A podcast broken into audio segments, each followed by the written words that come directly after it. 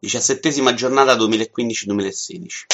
Roma-Genoa da zero. Il turno di Champion è passato, la vetta della classifica è solo a quattro punti, tutti si abbracciano e si vogliono bene nello spogliatoio e Garzia considera la sconfitta con lo Spezio in Coppa Italia solo un piccolo, l'unico, incidente di percorso.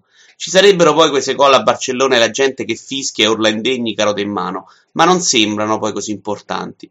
Intanto la solita brutta prestazione, graziata da un episodio favorevole, sembra avergli regalato il panettone e un Natale sereno, nonostante la piazza si sia eccitata fortissimo alla notizia dell'esonero di Mourinho. E devo dire che una parte di me un pochettino sarebbe contenta di vederlo all'opera con questa difesa o con la simpatica e paziente stampa romana. Temo non sia cosa per le tasche giallorosse, però. Inter Lazio 1-2. La Lazio si era vista anche contro l'Odinese, fisicamente sta meglio, e noi che temevamo fosse pronta solo per maggio ormai.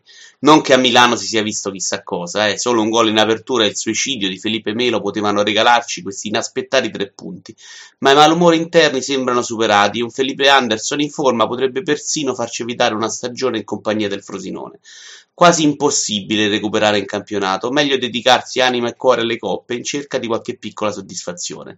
La gioia della vittoria, tipico per i laziali, è però rovinata dalla consapevolezza di tornare sempre utile alle necessità della Roma e ai suoi sogni di gloria. Il campionato quest'anno è davvero bellissimo, per tutti tranne che per noi. Roma 32, Lazio 23.